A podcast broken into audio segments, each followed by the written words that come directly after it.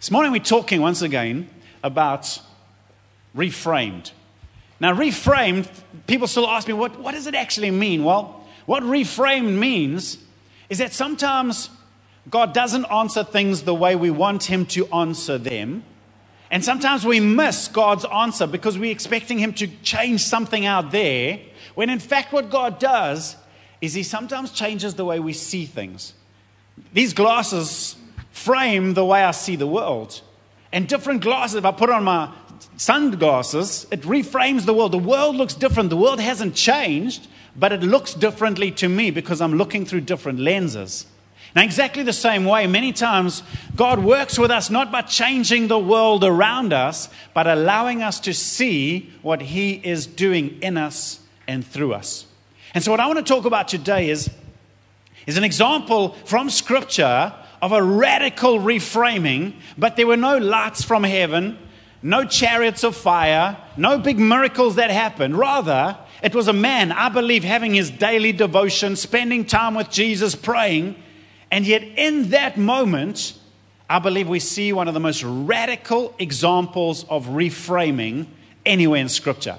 It's a well-known passage, but it's a powerful passage and one that had, has had a huge impact on my life, and I trust it will on yours as well. So in Second Corinthians chapter twelve, verses six to ten, this is Paul, the great apostle. He's speaking, and he said, "Even if I should choose to boast, I would not be a fool, because I would be speaking the truth. But I refrain, so no one will think more of me than is warranted by what I do or say, or because of these surpassingly great revelations. Therefore, in order to keep me from becoming conceited, I was given a thorn in my flesh." Have you heard of that saying before? A thorn in the flesh. I think there was even a song written, a secular song. I'm not going to sing it for you now. I tried at the midweek service and it was a disaster. Thorn in my side. But uh, it's become a saying, you've become a thorn in my side. Now, where does that come from? We're going to find out. "There was given me a thorn in my flesh, a messenger of Satan." That is strong language. That word messenger is the same word angel. In other words, there's this angel or this demon of Satan has been sent. And it says, a messenger of Satan to torment me. How strong is that language? So this is Paul. This is the great apostle saying, I've got this thorn in my flesh. I've got like this spiritual torment. It's like this demon from Satan is tormenting me. So this is not a small thing. This is a real issue that Paul was facing. "Three times I pleaded with the Lord to take it away from me."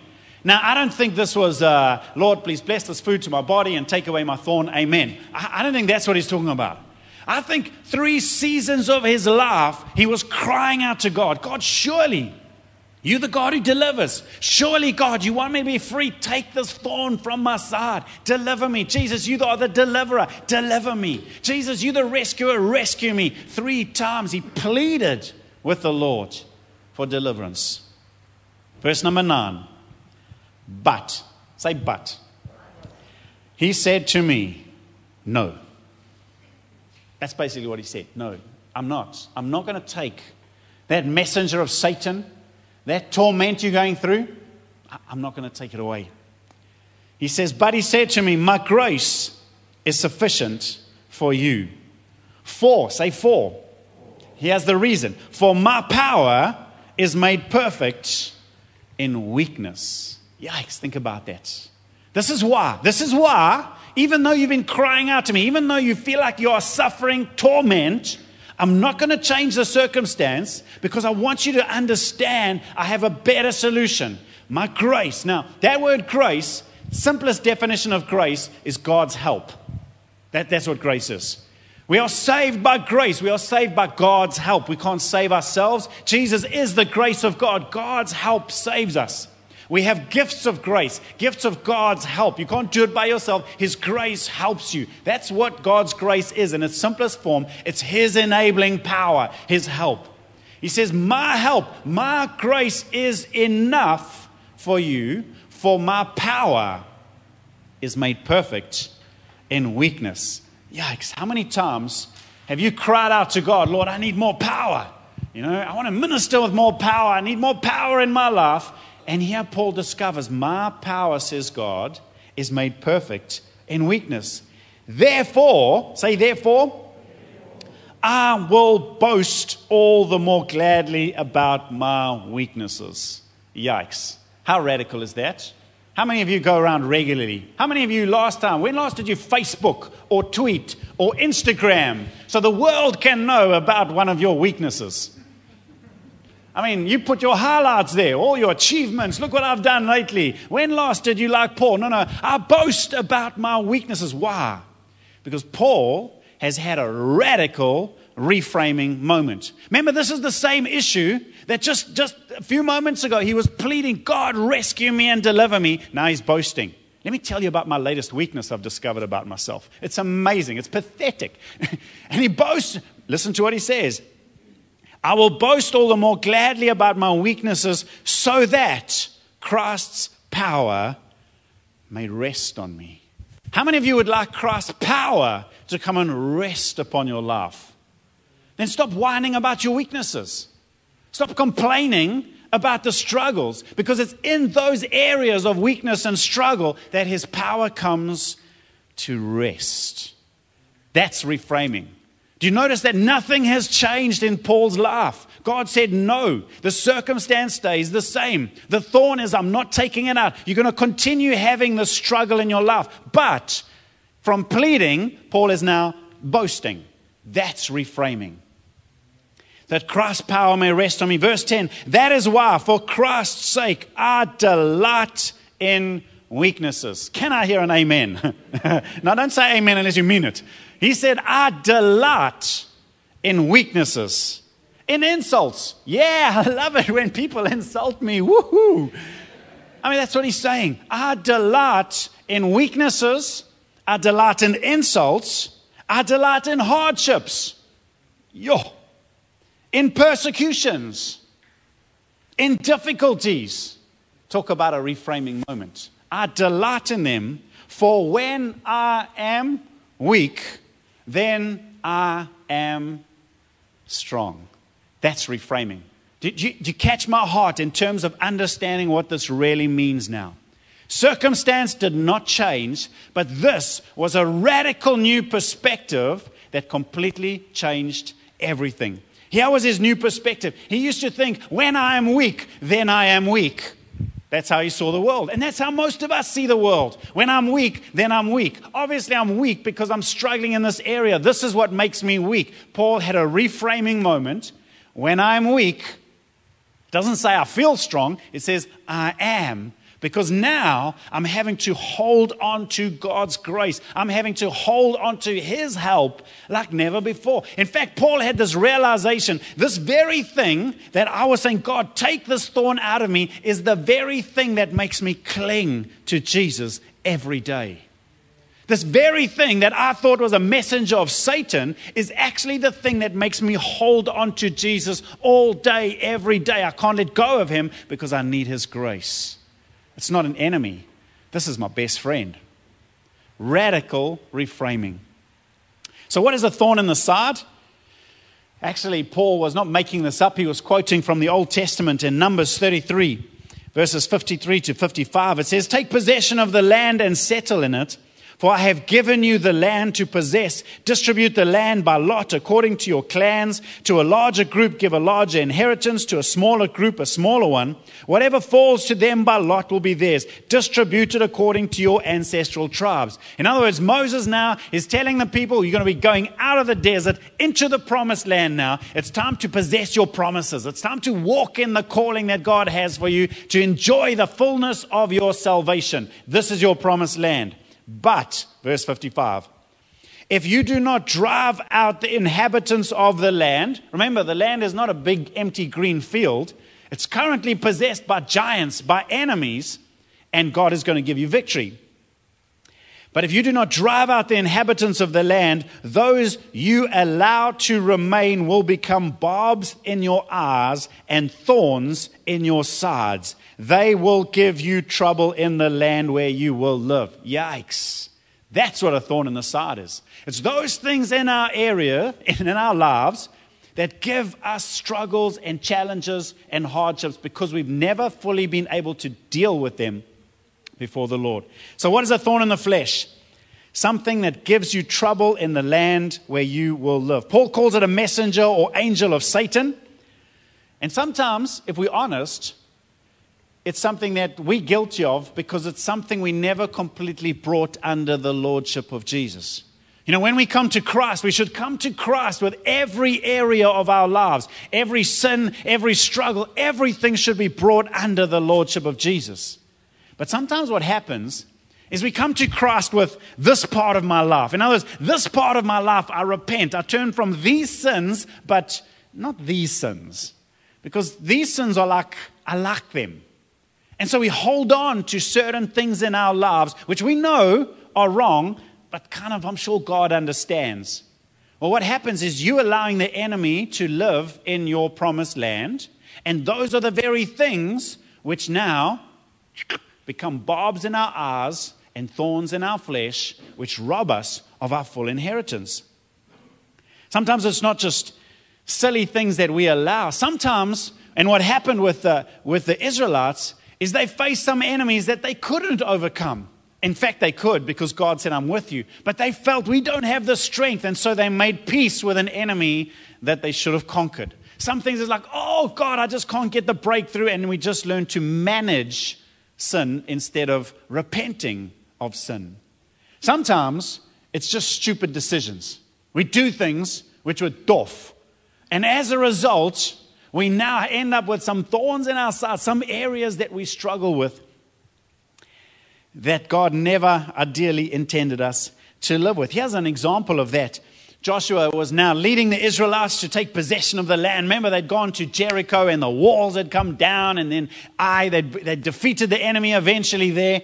And next thing, here comes a group of guys on these donkeys that are worn out. One guy's carrying a donkey. No, I'm making that up. But the point is, these guys looked exhausted. Their clothes were ragged, dusty, and uh, their bread was moldy. And they said to Joshua, oh, yeah, we the Gibeonites, we come from far. We have been traveling for weeks to get here because we heard how powerful your God is. But we're a peace-loving people. We're a small, little peace-loving people who live way out there. Let's just make friends now because we don't want to be at war. We'd rather be friends.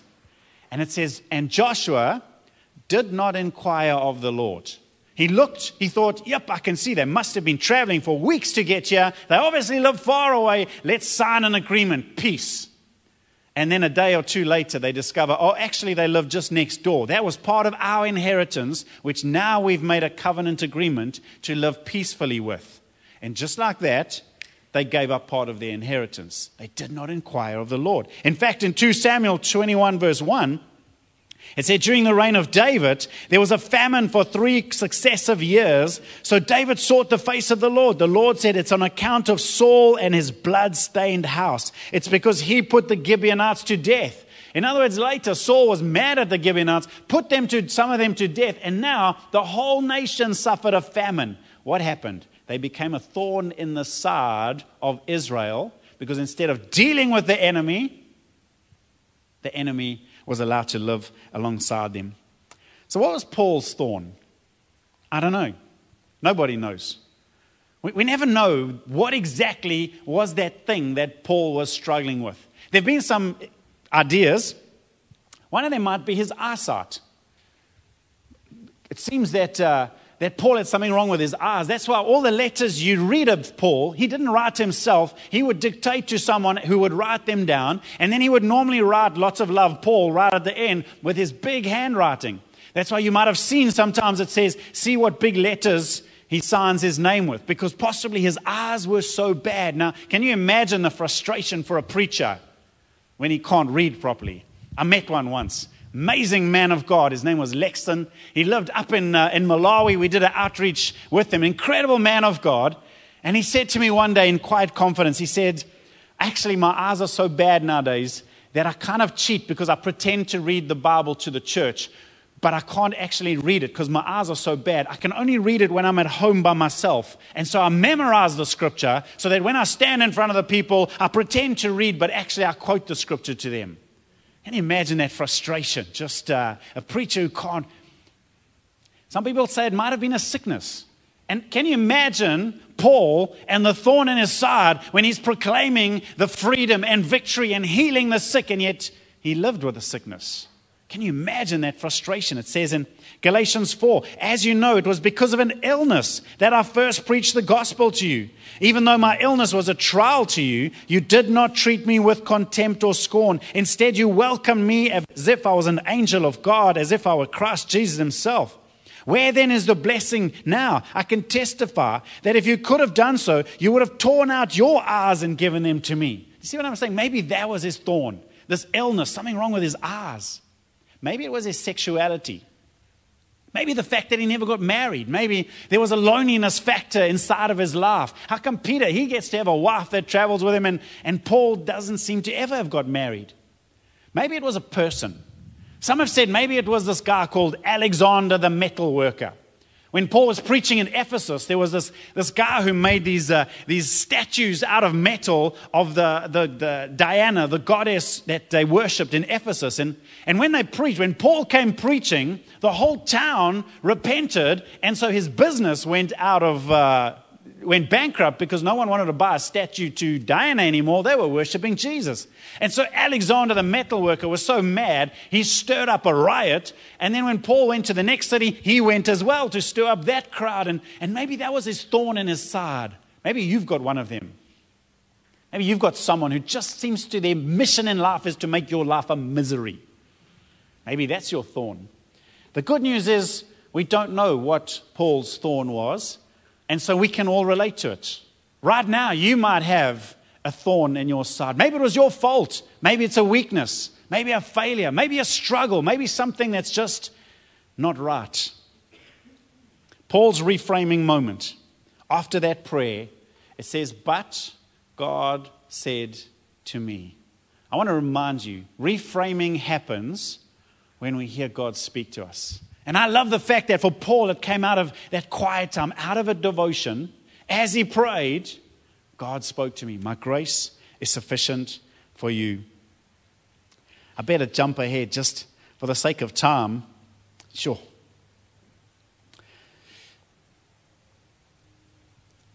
For years, I had had the privilege of, uh, of traveling around South America. I've missed it over the last eighteen months. But for about sixteen years... I've been going to South America every single year with a good friend of mine. His name is Bruce McAlpine. Some of you have met him. Some of you remember him. And uh, certainly going back ten years or so, I, I went through a real struggle in my life, because when I looked at Bruce, I kind of saw the ideal of what a leader should look like. I mean, he's much taller than I. He's about six foot three. He's extroverted, he's loud, he comes from a wealthy background, he's confident. He's that kind of guy, if you've done something, well, he's probably done it bigger, better. If he comes and preaches at your church, he's going to preach about giants, he's going to end up standing, he would. He would stand on top of the pulpit, everyone taking photos, and everyone just loves Bruce. And I'm thinking, ah, it's not fair, Lord. No, honestly, it's not fair. I mean, there's a, even in the, the group of churches that we're part of, it seems like there's this celebrated ideal of what a leader should be. A leader should be extroverted. They should be front-footed is the term that people like to use. They should be, let's sit on the front row. Let's always be there. Let's. And I'm like, eh, oh, no, that's not me. I sit here because, well, I have to lead the meeting. Otherwise, I'd be sitting there at the back. That's, that's my preference. I'm an introvert. I love being with you. Then I like going home to be by myself. And I was like, Lord, you've made a mistake. And, and I kind of I felt this, this sense of what's wrong with me. I mean, I, I'm in these meetings and there's a celebration of what leadership should be like. And I'm like, eh, I'm not that. And I remember really like wrestling with this for years. It's actually, Lord, I think you've made a mistake. I think you made me wrong. And as I wrestled through this year after year, I had a reframing moment, just like Paul did. I remember one day I was having my daily devotion, just reading through the Bible like you do, and, and I came across this scripture in Jeremiah one, verses four and five. It says, the word of the Lord came to me saying, before I formed you in the womb, I knew you. Before you were born, I set you apart. I appointed you as a prophet to the nations. And I'm like, oh, that's a lovely verse, Lord. Tick off my reading for the day. And as I did that, I felt... it's like God dropped a question in my heart. Not an audible voice, no writing on the wall. It's just all of a sudden, this weird question just dropped into my heart. It's like God said to me, Brent, which comes first, your D N A or your calling? I was like, what a weird question. I mean, it's like, and actually I don't know. I began to think, which does? If I asked you that question now, which comes first, your D N A or your calling? Have you ever thought about it? And then as I thought about it, I just thought back to this verse that I just read, and it says, before I formed you in the womb, I knew you. Before you were born, I set you apart and appointed you as a prophet to the nations. And suddenly it's like, you know, when God asks you a question, it's not because he doesn't know the answer. You know, when God asks you a question, he's not looking for information. If God asks you a question, it's because he wants you to come to a realization. And I suddenly realized, actually, Lord, before you formed Jeremiah, you already knew he was going to be a prophet to the nations. And so surely then, Lord, when, when you were putting his D N A together, you put the right D N A in place for this call that you had already ordained. And suddenly I realized, here's my reframing moment. Bam! Brent, God already called you before he created your D N A. Before he decided if you're an introvert or extrovert, confident, insecure, before all of that, he knew what he'd called you to. And suddenly in that moment, I realized, Lord, you have perfectly created me to perfectly fulfill your perfect plan. In that moment, I saw myself differently. That was my reframing moment in terms of that struggle. And just like that, from like Paul, from Lord, wow, wow, wow, I suddenly realized, actually, I quite enjoy being an introvert.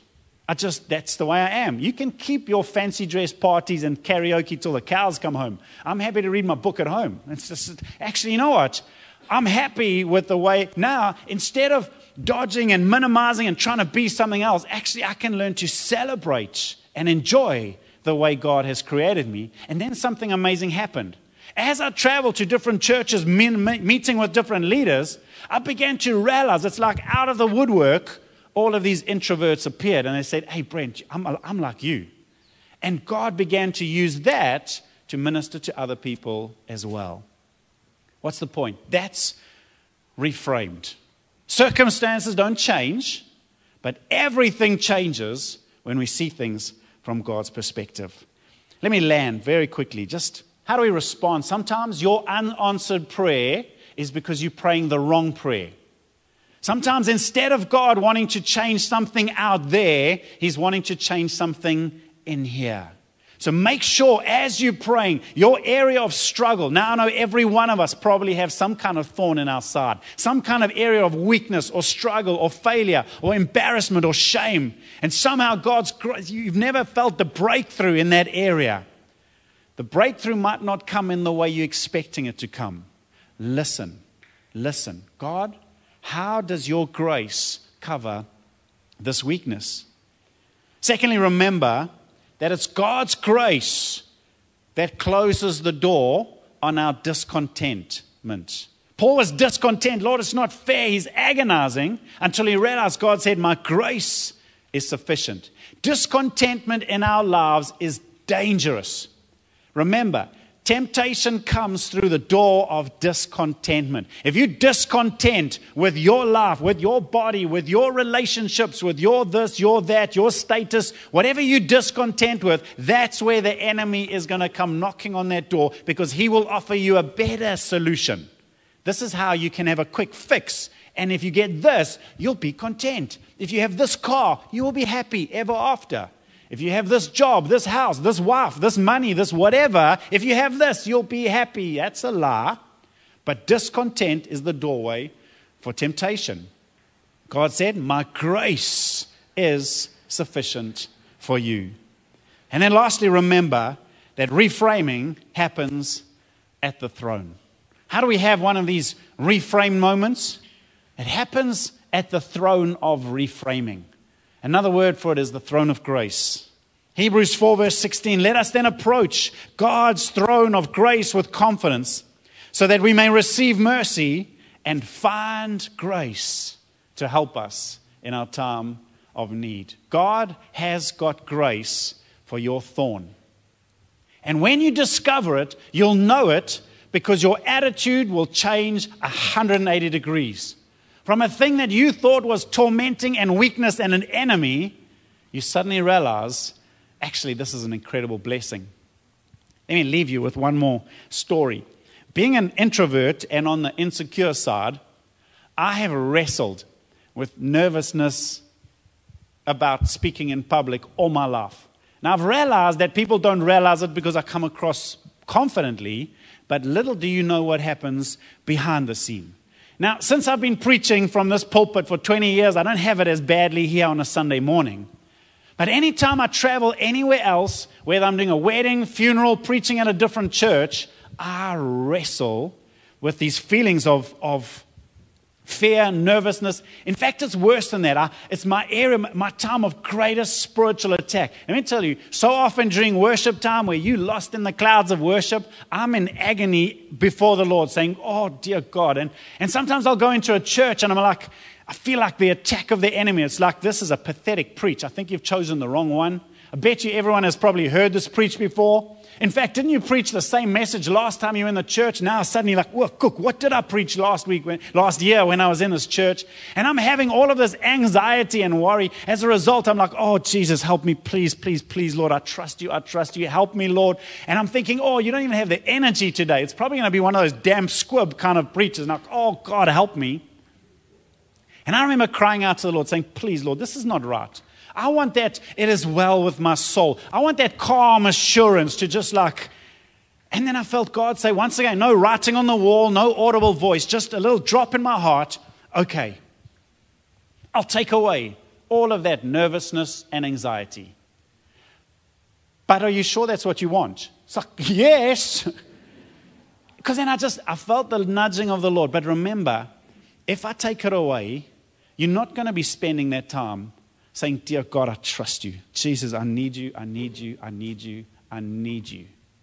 And if you take that away, you're going to go into preaching not with that sense of, God, I absolutely need you, but with a sense of, I've got this, Lord. And suddenly, as I, as I thought about that, I actually said, you know what, Lord, leave it. Leave it. I'd, I'd rather have that moment when I'm crying out to you, trusting you, than going in with confidence in what I can do. Friends, nothing's changed, but everything changed in that moment. May God grant us reframing moments in the areas of our thorns. Amen? Won't you stand with me, please?